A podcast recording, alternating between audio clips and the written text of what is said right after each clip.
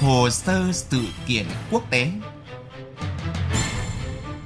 Hồ sơ sự kiện quốc tế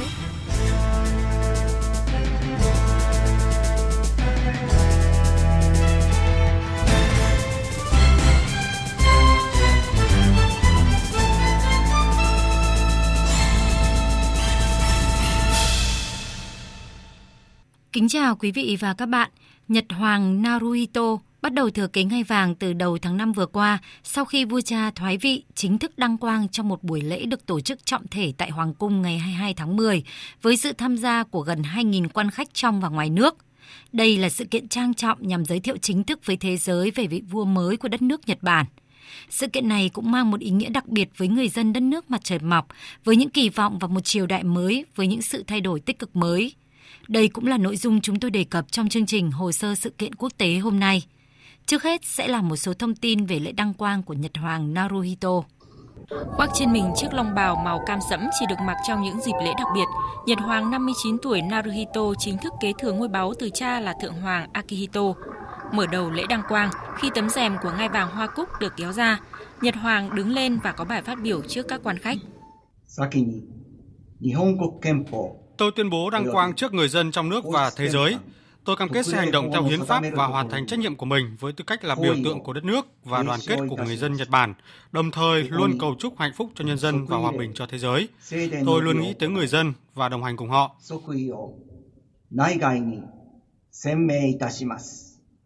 Thủ tướng Shinzo Abe sau đó đã đọc lời chúc mừng và lĩnh sướng hô to ba lần vạn tuế.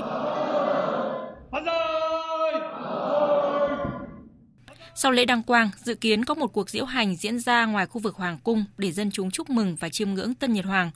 Tuy nhiên, do cơn bão Hagibis đổ bộ vào Nhật Bản vừa qua đang gây thiệt hại lớn, khiến cuộc sống người dân chưa ổn định, nên Nhật Hoàng đã quyết định hoãn diễu hành cho tới ngày 10 tháng 11. Chương đầu tiên trong hiến pháp thời hậu chiến của Nhật Bản ghi rõ Nhật Hoàng sẽ là biểu tượng của đất nước và sự đoàn kết toàn dân.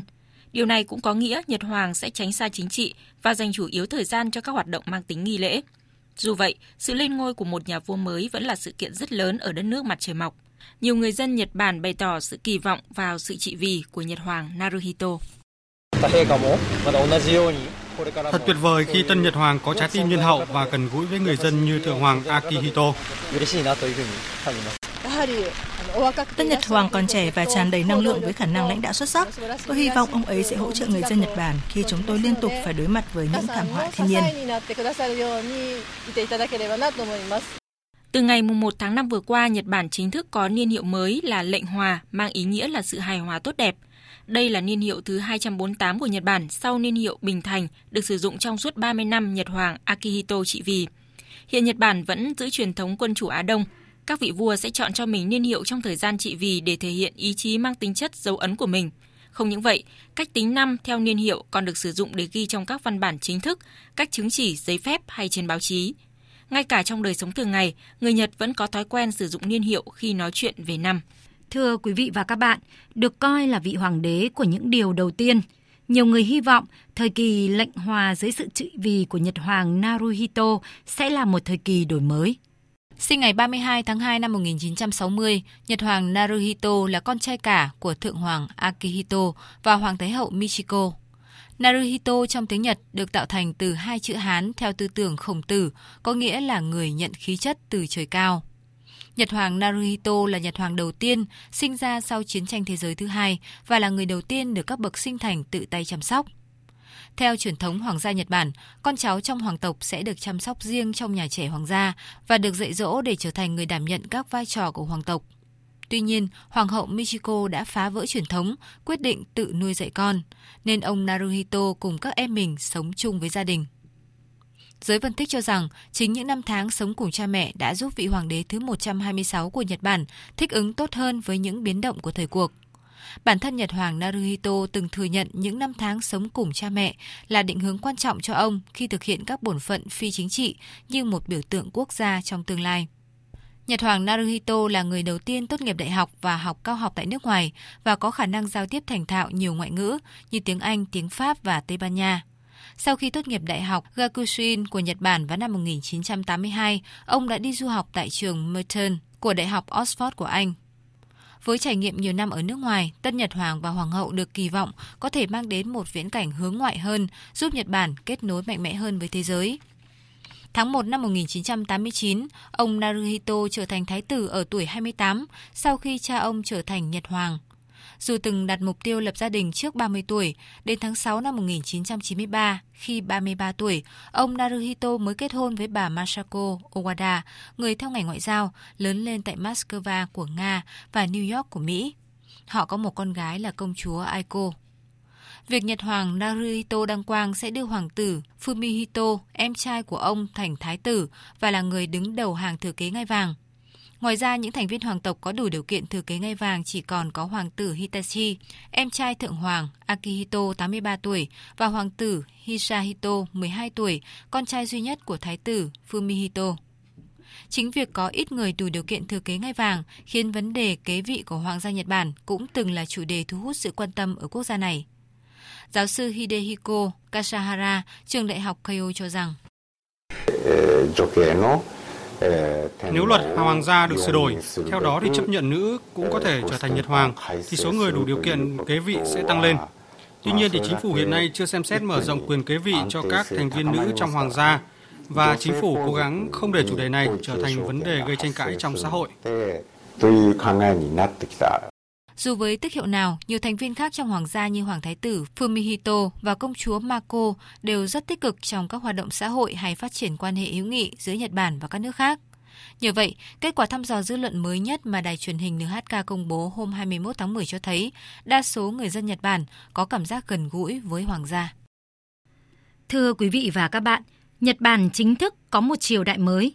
Dù hoàng gia chỉ mang tính chất nghi thức, song việc một vị vua mới đăng quang và một triều đại mới bắt đầu cũng mang đến những thay đổi lớn lao trong xã hội quốc gia này. Liệu sự kiện này sẽ mang đến sự thay đổi gì cho xứ sở Hoa Anh Đào? Chúng ta cùng nghe nội dung này trong phần cuối chương trình hôm nay. Xét trên lĩnh vực kinh tế, có thể nói triều đại lệnh hòa khởi đầu không phải hoàn toàn thuận lợi, thậm chí có thể nói là khó khăn. Trong nỗ lực đưa nền kinh tế thoát khỏi trạng thái trì trệ, khi lên nắm quyền vào tháng 12 năm 2012, Thủ tướng Nhật Bản Shinzo Abe đã triển khai chính sách kinh tế mới với tên gọi Abenomics. Tuy nhiên, tại thời điểm hiện nay, nền kinh tế Nhật Bản vẫn phải đối mặt với nhiều khó khăn như già hóa dân số và nợ công đứng ở mức cao. Bên cạnh đó, một chỉ số quan trọng về các xu hướng kinh tế mà chính phủ công bố hồi tháng 3 năm nay cho thấy, nền kinh tế lớn thứ ba thế giới này có thể đang bước vào giai đoạn suy giảm sau khi đạt đỉnh vào mùa thu năm ngoái. Chính vì thế, sự kiện Tân Nhật Hoàng Naruhito lên ngôi và mở ra thời kỳ hòa hợp tốt đẹp đang được kỳ vọng tạo ra cú hích cho nền kinh tế nước này. Giáo sư Ryo Ikebe của Đại học Senshu Nhật Bản nhận định, khi đón triều đại mới, tỷ lệ kết hôn và sinh con của người dân Nhật Bản có thể sẽ tăng lên, tiêu dùng cá nhân sẽ tăng, đồng thời các doanh nghiệp cũng sẽ đưa ra những dịch vụ sản phẩm chúc mừng niên hiệu mới, như vậy có thể kích thích sự tăng trưởng của nền kinh tế. Bản thân sự kiện lần đầu tiên trong hơn hai thế kỷ, một vị Nhật Hoàng chủ động thoái vị và nhường ngôi cho Hoàng Thái Tử đã là điều đặc biệt mang nhiều ý nghĩa trong lịch sử Nhật Bản và được coi là sự kiện quan trọng đánh dấu một thời kỳ tốt đẹp cho đất nước. Trên thực tế thì nhiều doanh nghiệp Nhật Bản cũng đã nhanh chóng tận dụng thời khắc chuyển giao mang tính lịch sử từ hồi tháng 5 vừa qua để thúc đẩy hoạt động kinh doanh. Trong khi đó, một số chuyên gia khác thì nhận định sự thay đổi về niên hiệu có thể sẽ có tác động lâu dài.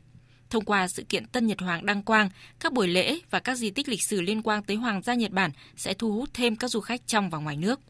Ngoài ra, sự ổn định của một triều đại cũng góp phần tạo ra sự đoàn kết và ổn định trong xã hội Nhật Bản.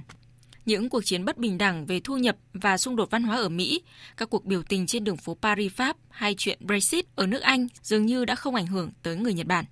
Rõ ràng, đó là những di sản quý báu mà thời đại bình thành vừa qua đã để lại, và đó là xuất phát điểm rất tốt để Nhật Bản bước vào kỷ nguyên lệnh hòa, hòa bình và tốt đẹp hơn. Những thông tin vừa rồi cũng đã kết thúc chương trình hồ sơ sự kiện quốc tế hôm nay. Cảm ơn quý vị và các bạn đã chú ý lắng nghe. Xin kính chào và hẹn gặp lại trong các chương trình sau.